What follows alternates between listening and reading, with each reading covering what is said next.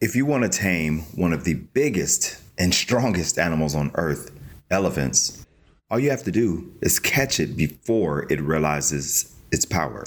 It's true. To train a baby elephant, circus performers catch it while it's a baby, put a rope around its neck, and stake it to the ground. Now, in the beginning, baby elephants fight with all its strength. It struggles to pull away, and eventually it gives up. Before long, a full grown elephant feels like a little tiny rope can hold them back, even though there's no way in the world that it can. And this, ladies and gentlemen, is exactly what has happened to millions of voters in America. Hey, my name is AJ.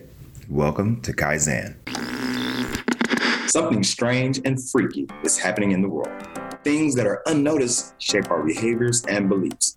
There are stories around us and inside us that influence the way we live. I believe our cultural success is hinged on our curiosity. This podcast will question neuroscience, human cognition, fallacies, consciousness, neurolinguistic programming, and much, much more. My mission is to ask more questions, different questions, and not rely on information from the same old talking heads. Join me on this mission of growth with a sly marketing tilt. Welcome to Kaizen, the sweet science of success. Five, four, three, two, one. Elephants. They're considered one of the strongest animals on the entire planet. It's said to have over 100,000 muscles in its trunk alone, and it's been documented carrying 130 adult human beings. But as a baby elephant, stake it into the ground until it quits trying, and you can control it for its entire life. What's even funnier or stranger, depending on how you look at it, is that not only does it attribute its lack of ability to pull away to the rope, it also ties that memory or that thought of helplessness to the person that put the rope around its neck. So here's what I'm getting at. Any human being with the proper training and the understanding of the mindset that the elephant has will be able to control a powerful elephant for its entire life. This is exactly how millions of voters feel in the good old United States of America, just like the elephant. You see, year after year, people are told, go to the polls. Your vote is your voice. People have died to give you the right to vote. And yet, after participating in record numbers, some ballots weren't even counted. Voting machines weren't working, and just seems like a whole host of obstacles were seemingly intentionally put in place to number one, thwart the efforts of the voters. And at the end of the process, millions of people, understandably, feel helpless. They feel like the system is broken or somehow it is turned against them. Take a listen. I really don't think my voice counts. I really think it's up to other people. I've always wanted to vote. People who vote tend to think of people who don't vote like this. They're idiots. Too lazy, too stupid, too ignorant.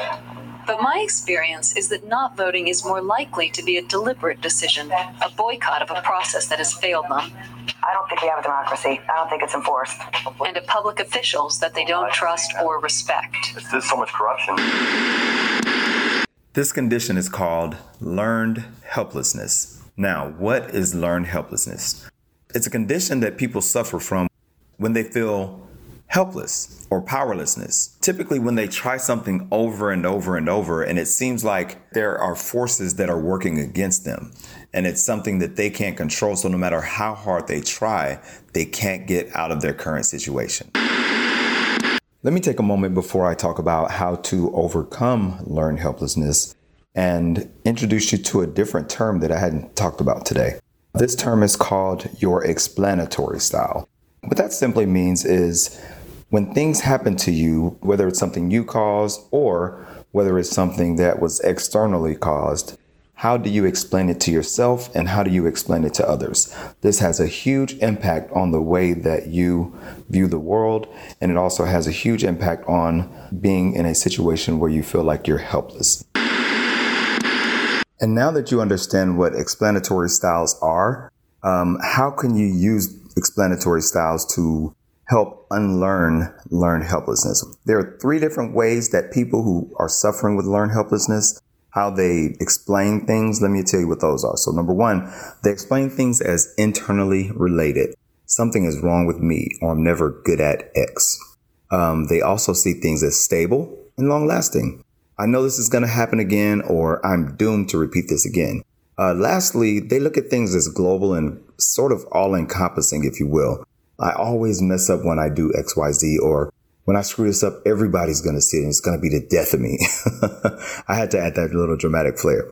Uh, anyway, how can you reverse that and sort of unlearn, if you will? So you can start to look at things as if something negative happens, look at it as something that's externally related. So, for example, I didn't get enough sleep, so I wasn't thinking as clearly as I normally would. Or my business partners just missed a key point. You can also think of things as temporary and short lived.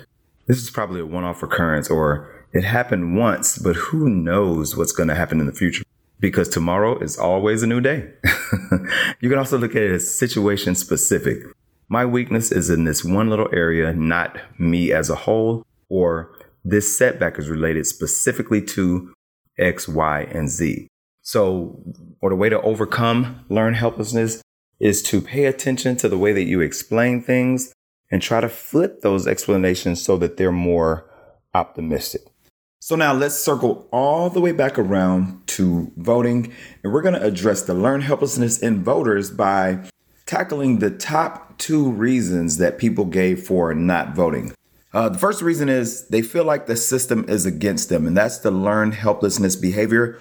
How can you address that? Well, the first thing you want to do is figure out which candidate supports your position the most and just go within yourself and pledge full support to that person. Okay?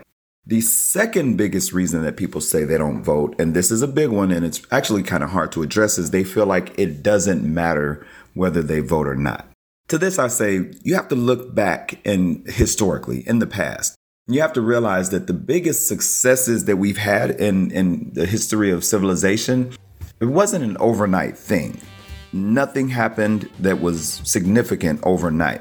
And what you have to do is make a decision that you're going to buckle down and you're going to quote fight the good fight um, because people are really really good at rallying around a cause that they have to fight against okay all right now thank you again thank you thank you thank you for listening to this episode of the kaizen podcast do me a favor if you would tag a friend if you have any more questions that i can answer for you be sure and just hit me up on instagram i am at aj joyner or you can follow at the kaizen podcast and I will talk to you guys on the next episode. Thanks.